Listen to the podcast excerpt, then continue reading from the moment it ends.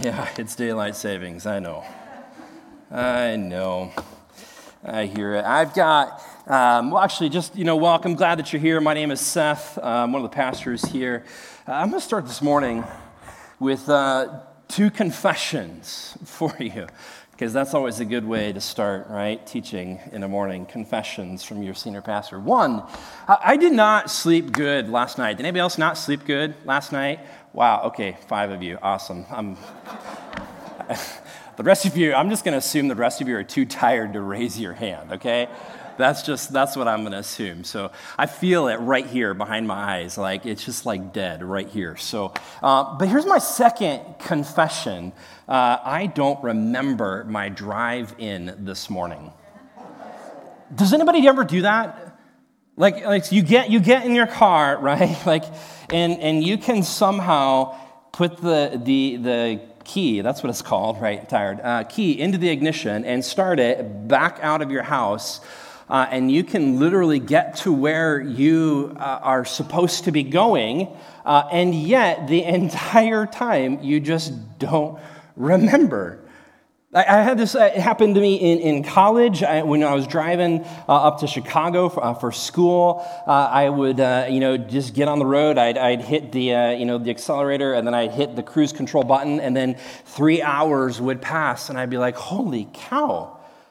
Like, what just, what just happened?" like, for all practical purposes, like you're, you're behind. This is not okay, by the way. You're driving a how many ton vehicle?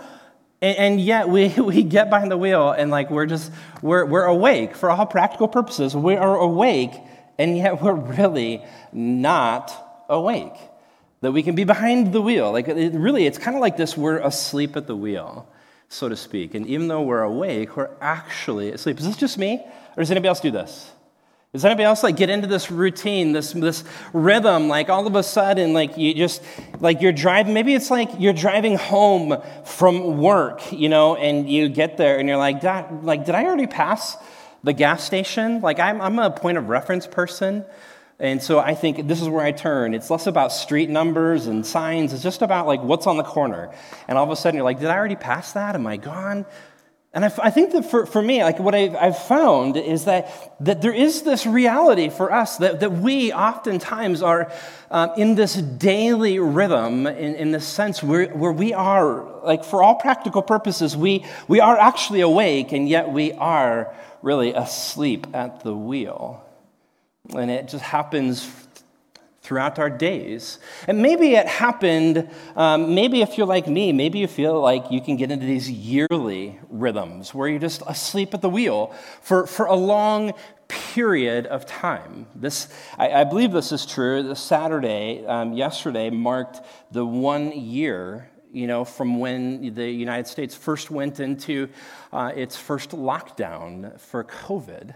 And so we've had all these things happen this year. And I was reading uh, an article um, this week uh, from uh, on, on, Apple News, just on my, on my iPhone, and, and it had these top 10 things. Top 10 things or lessons that we learned this year through, uh, through COVID. And here they are. It says, one, one of these is that we, we learned this lesson on resilience, that as a country we were exposed to our swagger. We were exposed in our naivete, in all of our divisions. And on top of all of that, we actually navigated as a country the, uh, the, the busiest hurricane season on record, which is kind of crazy, right? So, the resilience of people over this last year. We learned about sacrifice, what we're willing to sacrifice when a catastrophe hits, runs basically the gamut from absolutely nothing to almost everything. And it's different for different people right? We, we've learned uh, about sacrifice.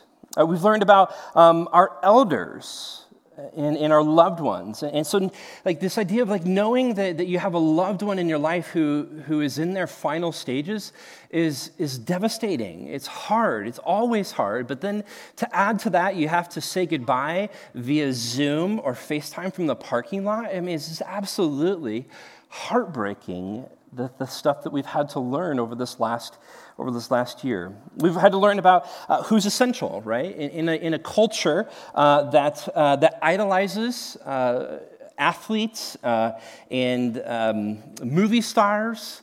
We, we've had to readjust and find ourselves looking at, at the people whose normal jobs on a daily basis are, are sacrificing and serving for the greater good. Uh, we've learned life lessons on versatility. Uh, do you remember uh, the like a year ago Saturday? Do you remember when like this all happened, and then somehow inside of all of us we thought, "Gosh, this will be over in two weeks." did, you, did you ever, did anybody else feel that? Like that was like kind of this natural thing. We're like, well, gosh, we hope that they will have it done in just a few weeks. It'll be done and, and everything will be back to normal. And yet we've had to expand our horizons and how we understand how we work and how we live and how we play for the course of an entire year. It's, it's bizarre. 365 days have passed, and so versatility. Uh, we've learned a lot about technology. Um, one of the uh, negatives uh, is if, uh, if you're a Netflix person, uh, from July of 2019 to July of 2020, online streaming boosted a massive 92%. It's crazy. 92%. So take it, whatever we were watching, and basically double it. It's crazy. The amount of TV that we've watched. And yet, some of the bigger pieces is that we've learned about Zoom and FaceTime, where we can connect when we're not uh, together. So we've learned a lot about technology. We've learned a lot about science, right? Like in the midst of this, like we, we learned that we're out of control. Like uh, we don't have, not that we're out of control, but that we don't have control. Our own mortality is something that we have understood this year. And, and science is such a, a massive part of how God created uh, the world, right? And, and yet, science doesn't move at the speed that we want it to. Does that sound familiar? That's kind of the way that God works, right? Like, He doesn't always, always work at the speed that we really want it to. And for many people, uh, there's this, this science and faith collision uh, where they found that these two things butt heads, uh, what they, at least seemingly, yet again. Uh, and some people believed it, some people didn't, and that's just the reality. And then we also learned a lot about truth. And one of the things I really appreciate in this article was this line it just said about truth. It says, We cannot choose truth. Like, I think that there's this tendency for us, right? That we want to take information and rearrange it in, in, so many different ways. And, and maybe we like black highlighter our way through it. We go, I don't like that. I don't like that. I don't like that. Oh, I really like that. So I'm going to pink highlighter that. And so we rearrange things in such a way where we go, this is my version and my, my, my truth reality. And the reality actually is, is that truth cannot be chosen. Truth is what it is, right? Which makes me think absolutely of this. It cannot be changed, it cannot be chosen. This is what it is. It is absolute truth, right? Uh, and then number nine, one of the things that we learned uh, in this article, I just love this. This says we learned about uh, strength and coming together. Uh, when catastrophe hits, we have to learn to put aside all of the things that divide us, right? But here's what's so, here's what I found so impactful from this. It says this. It says this raises a question about how we, as a country, define the word strength. Okay, get this. Here's how they say it Is strength, is it clinging to our freedom no matter the consequences? Or is strength reaching out and sacrificing? This is a secular article. That is really, really good. Really, really powerful. Is strength clinging to our freedom, whatever the consequences, or is it reaching out and sacrificing? That's what we're going to find in the story of Jonah uh, this morning. But this last one, number 10, is on life lessons. Uh, and they basically ask this question Will history repeat itself? Will we be back to where we started sooner than when we would have liked to be? And basically, they're saying, the author, whoever wrote this, is saying, absolutely. If we don't learn from our mistakes, then we're going to end up right back where we started. And so, really, the, the, the umbrella of this article, you can almost detect the cynicism in the article because they understand the nature of humanity right? Like there's this, this idea that like gosh i understand humans. We're all human. We all know what it's like to be around humans. We are broken fallible people. And so there's almost this cynicism. And at the end the, the book or excuse me the, uh, the article really just asks this question. From all of the things that we learned over the course of this last year how long will it last? How long will it last Right? And that's the, that's the world that we live in. We have these lessons that we need to learn in order to move forward. And that's really being in this, in this story of Jonah uh, titled God's Word in God's World. It fits so perfectly is that there's things for us to learn uh, this, uh, this morning. So, um, God is, is in the middle of, of working out this massive redemption story. He's like, I have these people that are on my radar, they've been on my radar. I want to do something really, really cool. And so, what does he do? He calls this guy named Jonah.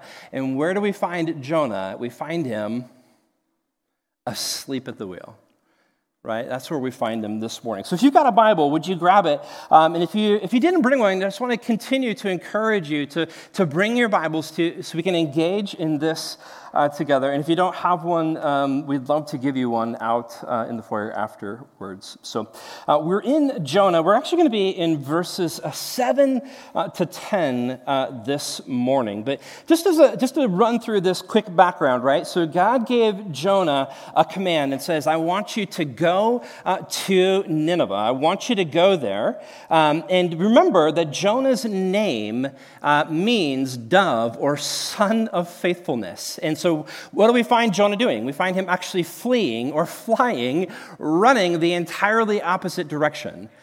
Right? So we find Jonah, who is the son of faithfulness, who's actually the most unfaithful character, really, in this entire story. And so he finds himself in the middle of this massive, chaotic storm. Which, by the way, if you are in a storm and professional sailors are worried, you should be worried right? Because, like, they, this is what they do for a living. And if they're scared, you should be terrified.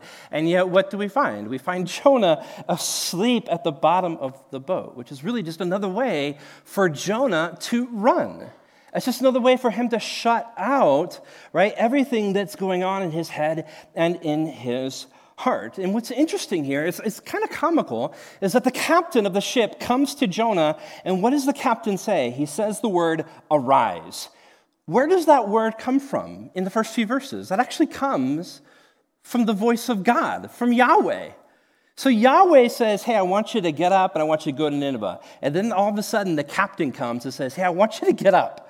And it's like the, the voice of God is like speaking through this sailor who has no clue who Yahweh actually is. And it's interesting that, that this sailor or this captain is actually more in tune with the needs of the people on his ship than Jonah is. He, he, he feels more about the common good. He cares more about the common good than Jonah, who is supposed to be the son of faithfulness, um, actually does. And so, what we find, right, is we remember that this story, everything in this story, is really upside down. Um, and, and when, we, when we talk about that, what we're meaning is that in teaching us about what is upside down, God is actually teaching us how to flip that and to reverse it and how to be right side up people. So, here we are in chapter 1, verses 7 to 10. I just want to read it for us. It should be on the screen. It said, And they said to one another, Come, uh, let us cast lots that we may know on whose account this evil has come upon us. So they cast lots, and the lot fell to Jonah. And they said to him, Tell us on whose account this evil has come upon us. What is your occupation, uh, and where do you come from, and what is your country, and, and what, um, of what people are you? And he said to them, I am a Hebrew, and I fear the Lord, the God of heaven, who made the sea and the dry land. Then the men were exceedingly afraid, whom, um, excuse me, they were exceedingly afraid and said to him, What is this that you have done? For the men knew that he was fleeing from the presence of the Lord because he had told them, right? Where it's like the author kind of just reminds us, but he's already told them that, right? But this is how it ends, like in verse 10, that question, what is this that you have done? Like, how could you do this? And it's interesting that, that the sailors, as we just kind of capture the big picture of this, the sailors are actually more in tune with the radical disobedience of Jonah than Jonah is.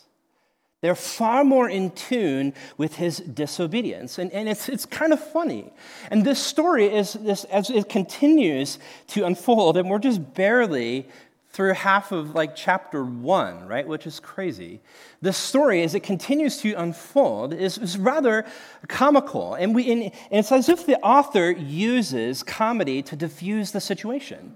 He's constantly using humor and comedy to kind of keep us laughing. We roll with laughter. Ha ha ha ha, that's funny. And at the same time, when he's kind of, he's like slowly punching you in the gut.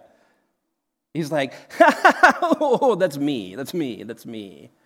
I forgot that that's me. And that's really what he's doing. And so for us, we look at Jonah as a character, we go, man, this guy is so stubborn.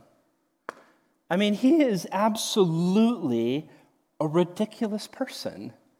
I mean, look at everything he does. And we, and we, we look at this and we go, man, I, I, God, Yahweh, I, I would never, I would never. And I know you guys are like me. I would never act like that.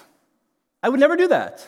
That's not who I am. That's not how I would act. And, and yet, I find myself, because as the author's words, as, as the Holy Spirit moves, as we read this book, I begin to ask myself this question Am I upside down? Is there things in my life where I am actually upside down and not right side up? Am I self righteous in any areas of my life? And so it ends really with this question, right? How could you do this? So let's go back and let's unpack, uh, start in verse 7.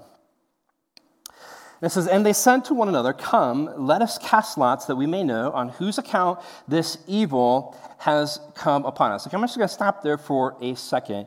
Uh, it's, it's actually really interesting that the word evil shows up in this verse.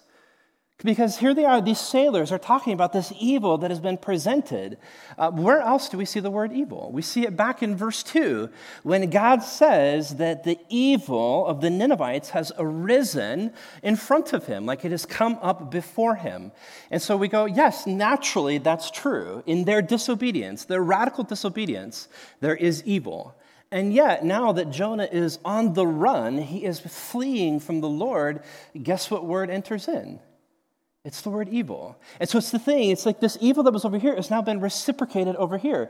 That the, the radical disobedience uh, of the, the Ninevites who really know no better, and yet here's Jonah who has this radical disobedience, who knows exactly what he's supposed to do, and yet doesn't do it. And so there's this evil, there's this disaster, this storm that has come upon. And so we know that our sin doesn't just affect us, right? It affects everyone around us in our disobedience. So then they say, the second thing that we kind of notice in this is that um, in verse 7 it says, they said to one another. If you remember just back a couple verses, when the captain comes to Jonah, it's really just the captain. But here we go from that singular captain to the plural of verse 7. So now the entire crew is really in on this, like, like collectively, collaboratively.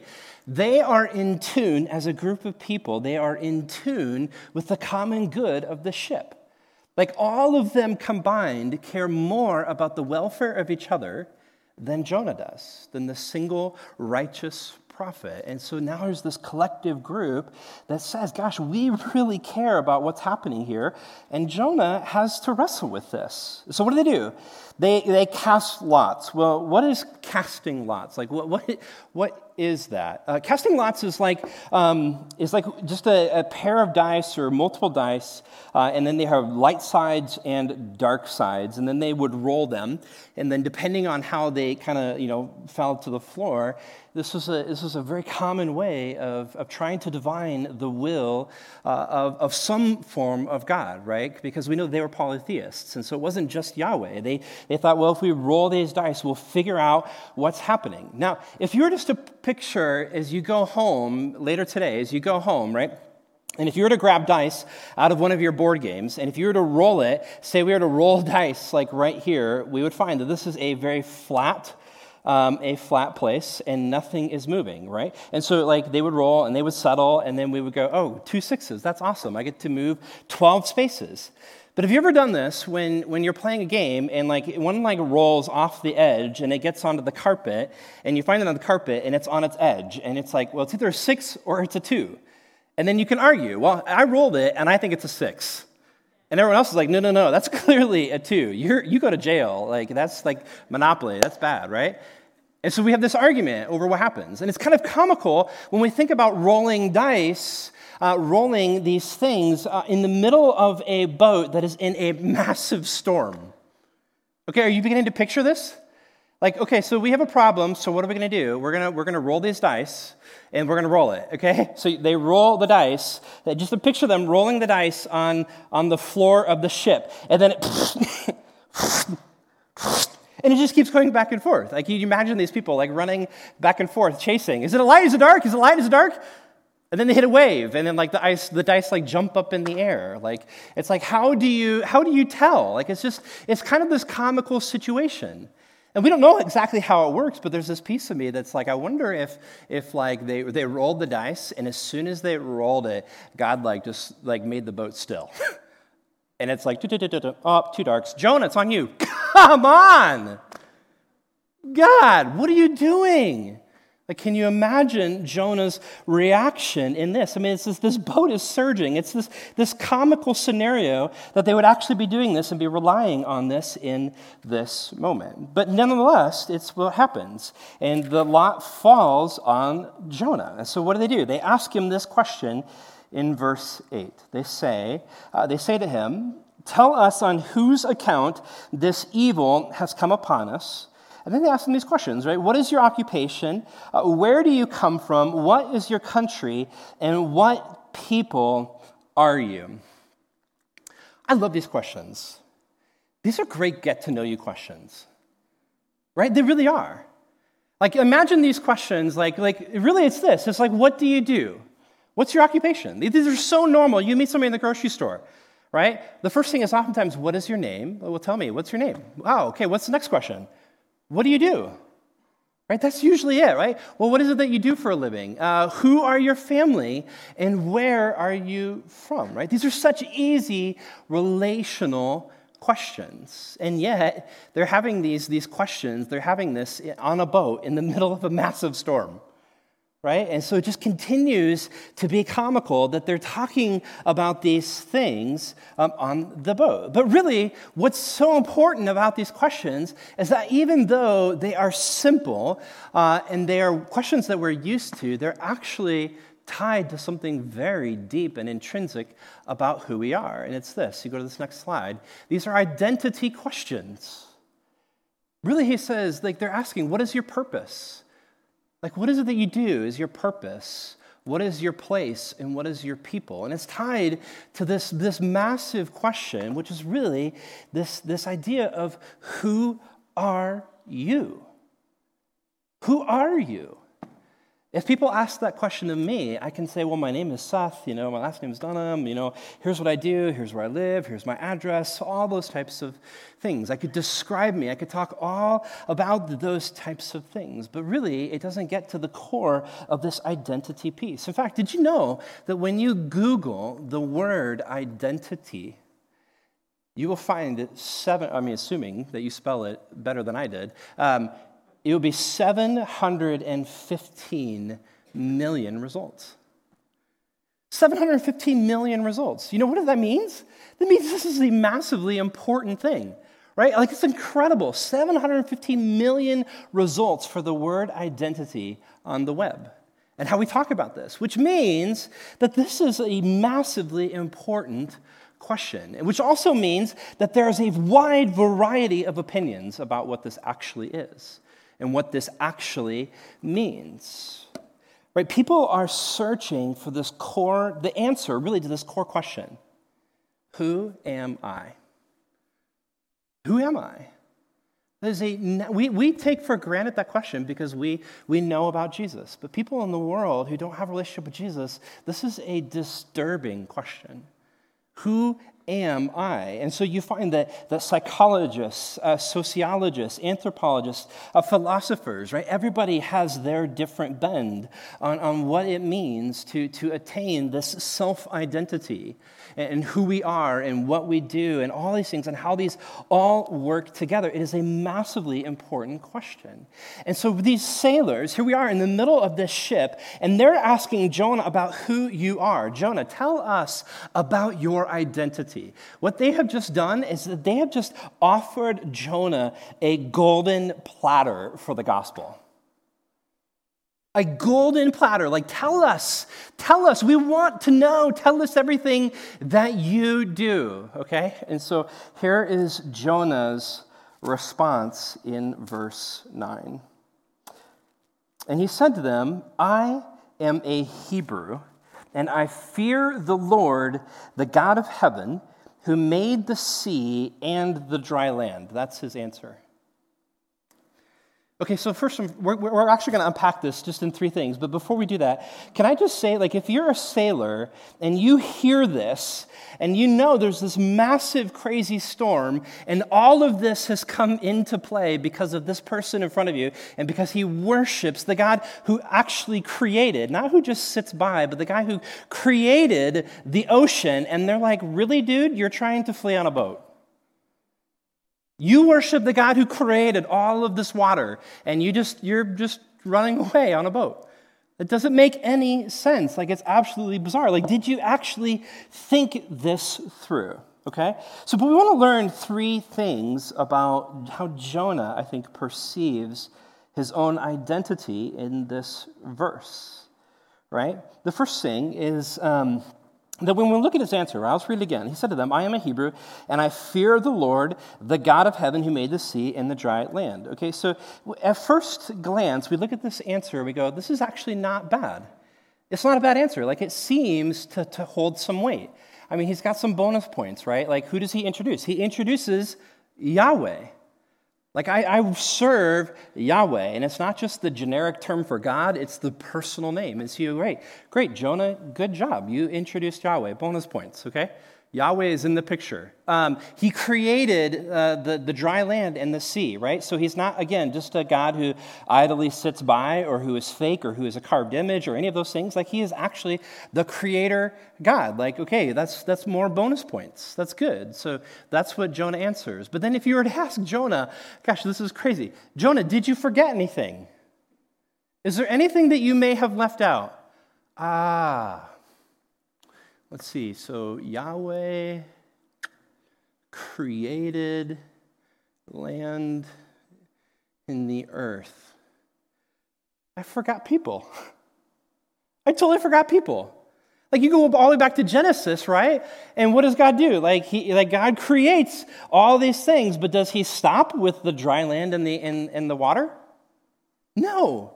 He doesn't stop with that. He continues to the thing that is the pinnacle of his creation, which is mankind. And it's of mankind that he says, You, nothing else but you, I created in the image of God. And, you're, and, and so Jonah, in this moment, is like, Oh, yeah, yeah, I forgot. I forgot. I forgot about people. Yeah, God created people. Yahweh created image, the people in the image, his own image of himself, of Yahweh. Yeah, yeah, okay.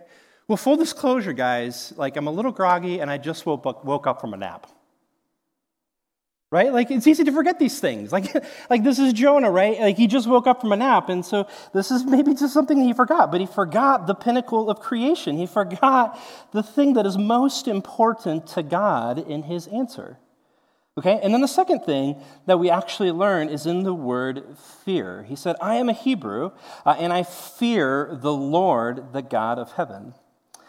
Now, what's interesting about the word fear is in Hebrew, it's actually the word yareh. Now, yareh is very significant because it's actually tied to all of the Old Testament. And over and over and over, yareh is the word that's used when we fear God in the utmost sense. In, in, in the greatest awe filled, inspiring way possible, that is when Yareh is used. And so here he says, Oh, by the way, and I fear God. And you're like, No, you don't. You do not fear God, at least in the way that the rest of the Bible talks about fear. And so we learned that from, um, from Jonah. And the last thing that we learn from Jonah here is that when he says this, he says, and they, um, I am a Hebrew and I fear the Lord. If you remember the order of the questions that people asked, they said, Tell us your purpose, tell us your people, and tell us your place. Right? And so, what, is, what does Jonah do? He hears the word purpose. What is your occupation? Now, we know Jonah's a prophet, and yet what does he do? He bypasses that one. He leapfrogs that one. He's like, I'm not going to talk about that. I'm going to tell you about me. I'm a Hebrew. I am a Hebrew. And so, what he misses in this space is, is one of the most important things uh, about him, right? One of the most important things uh, about him. He skips over um, he skips right to the purpose piece and goes right to the what, to these people. And it's just interesting. And I was reading this in this commentary, and I just was so impacted by this is that Jonah was more committed, Jonah was more committed to his nationality than he was to the purpose that God gave him.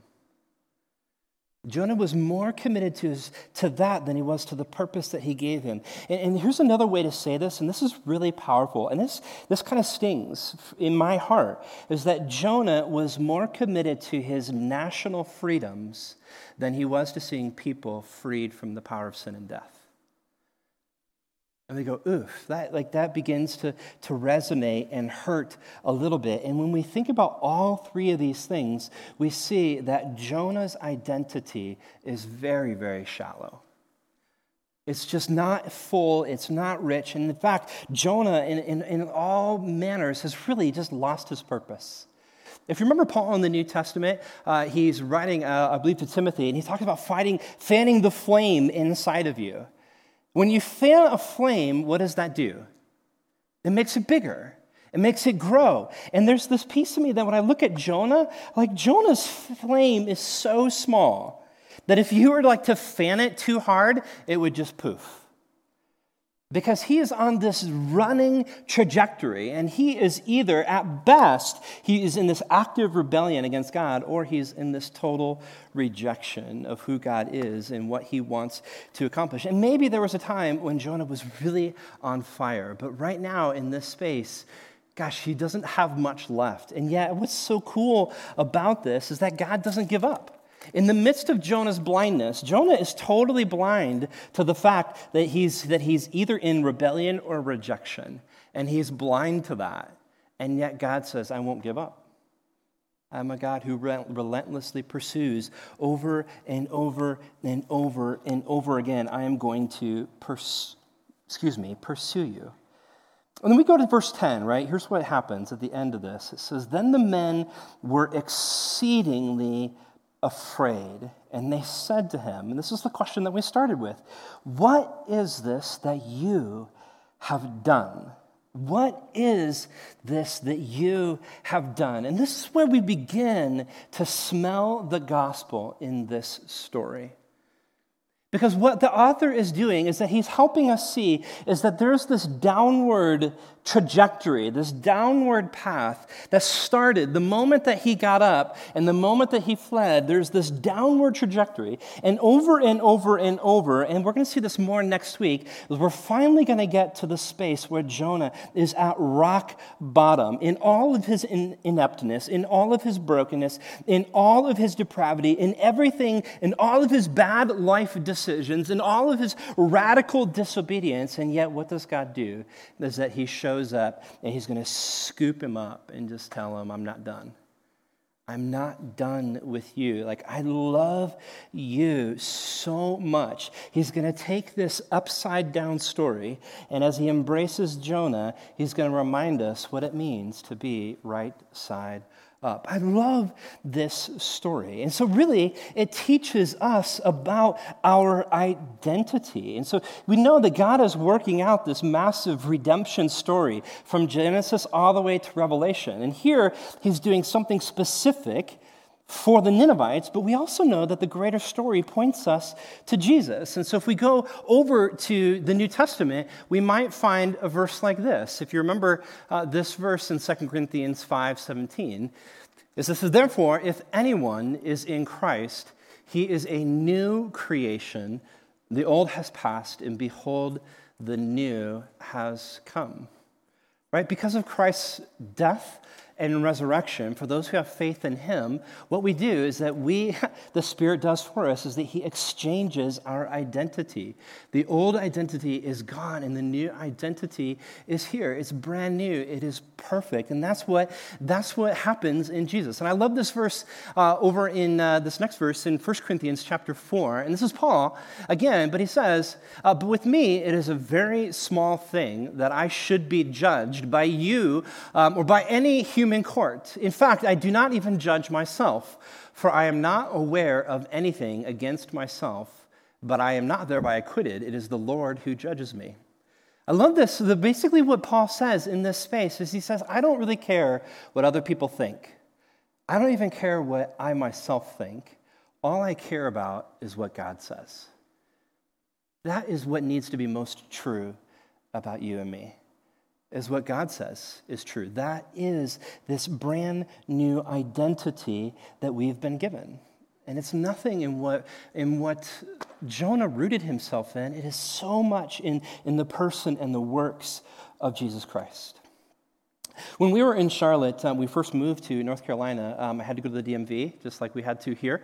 And um, I remember waiting. It was just kind of this, this kind of grungy, um, not nice place. and it took forever. And I was behind what I might call the slowest person in the world, okay? Um, and so I got um, there and I was waiting for hours and hours and hours. And finally, the guy in front of me was called, and his number was called. And so he went up. And I kid you not, it took him probably three times as long as everybody else. Okay, so here I am just waiting and waiting and waiting. And so finally he leaves, and I was like, oh man, I'm so ready.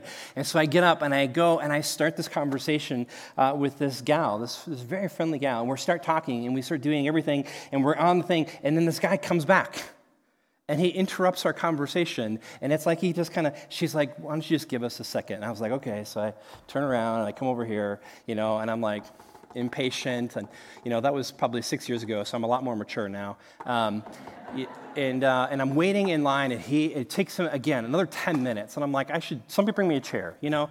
Like, and so he finally leaves, and I get back in, and I finish my stuff, and I'm like, woohoo, I go home. Two weeks later, I get in the mail um, these two envelopes, both from North Carolina Motor Divisions, right? Um, and I open the first one, and what I find is my ID. Everything in it is right. It's, it's the way that it ought to be. And I thought, great, okay, it's cool. So I can put this in my wallet. But what's this other one? And so I open, I, I open the second envelope, and I kid you not, here's what I find. That is all of my information with his picture and his signature.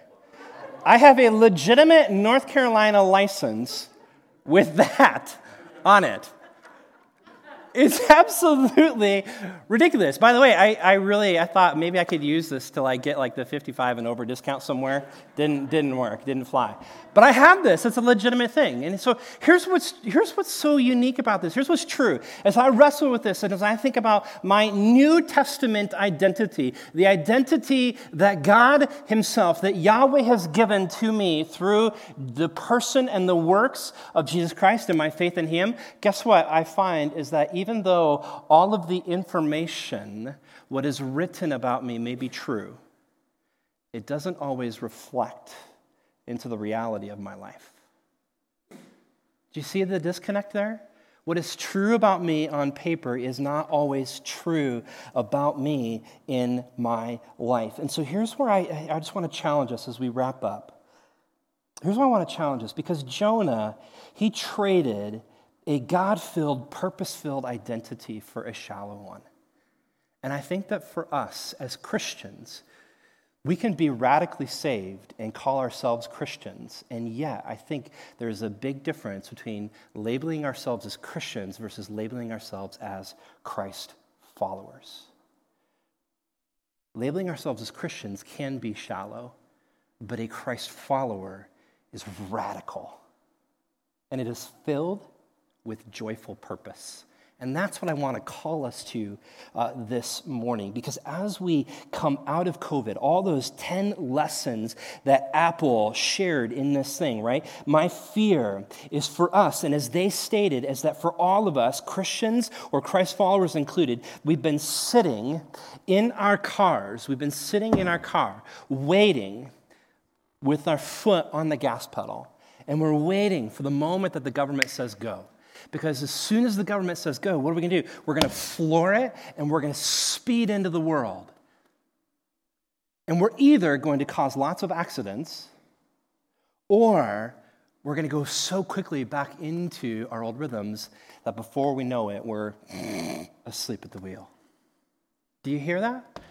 Do you, do you hear the challenge in that? I want to snap the line this morning, and as I do this, I'll just invite the worship team to come and then they'll lead us in a, in a final song. But as we snap the line uh, this morning, just this app, these application questions, like really the snap the line is what, what has left a mark on you this morning? Where is the Spirit, Holy Spirit, tugging at you? What is He encouraging you? So here's the first question I want you to wrestle with is what do you need to do this week to really remind yourself of your new identity? Who God says, what Yahweh says is true about you. What do you need to do to remind yourself of that identity and to rest in it and to grow strong in it and to be encouraged in it? But then here's the second question that's challenging Are there any areas in your life that need to shift from this idea of Christian to being a Christ follower? Those are powerful questions, and here's my challenge a final challenge to us, and then we'll pray and sing. Would you prayerfully consider this week asking God to give you one, not multiple, but if multiple, great, but one opportunity to use the word Jesus with someone that you work, you live, and you play? And when you do that, write it on that Cave Table Road Connections because we want to celebrate with you. Because if there's 600 people in this church, what if 300 of those are fruitful? What if 100 of those are fruitful? What if just 10 were fruitful? Maybe just even one. But it would be far worth it. Let's pray. Father, this morning, as we begin, as we finish this service, as we, as we want to sing a joy, this joyful celebration to who you are and just to remind ourselves of the goodness of who you are but also right this identity that you have given us is so powerful. It is so contrary to this old identity that i so oftentimes want to live in like jonah and yet there is a brand new identity Maybe for those of us who have never experienced it, and but for those of us who just feel like it's grown mundane or old, and maybe just feel a little asleep at the wheel, and that you're calling us to this, this new vision of life filled with purpose, that we would not be ashamed of the gospel, for it is the power of God for the salvation of all who believe, first for the Jew, but then for the Gentile. Lord, we love you. In your name we pray.